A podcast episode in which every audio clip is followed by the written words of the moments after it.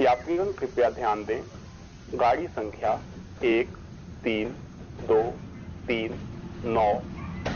Patna Kota express अपने नियत समय से डेढ़ घंटे की देरी से प्लेटफॉर्म संख्या दो से जाएगी। यात्रियों को होने वाली असुविधा के लिए हमें खेद है।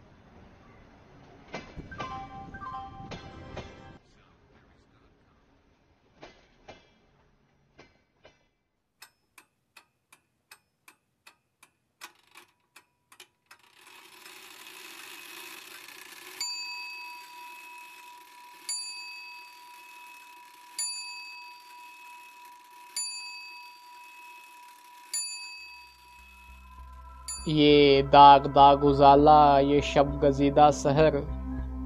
ये दाग दाग उजाला, ये शब गजीदा सहर। वो इंतज़ार था जिसका, ये वो सहर तो नहीं। ये वो सहर तो नहीं जिसकी आरज़ू लेकर चले थे यार कि मिल जाएगी कहीं ना कहीं। फलक के दस्त में तारों की आखिरी मंजिल, कहीं तो होगा शब सुस्त मौज का साहिल।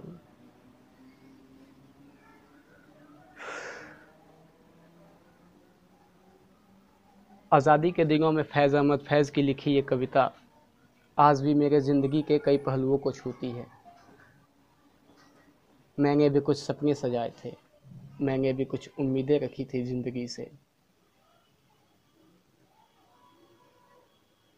साल था 2011 एक तरफ़ भारत ने जहाँ वर्ल्ड कप जीता, दूसरी तरफ़ वहीं विमल भैया ने मेरे कोटा जाने के लिए पापा का दिल।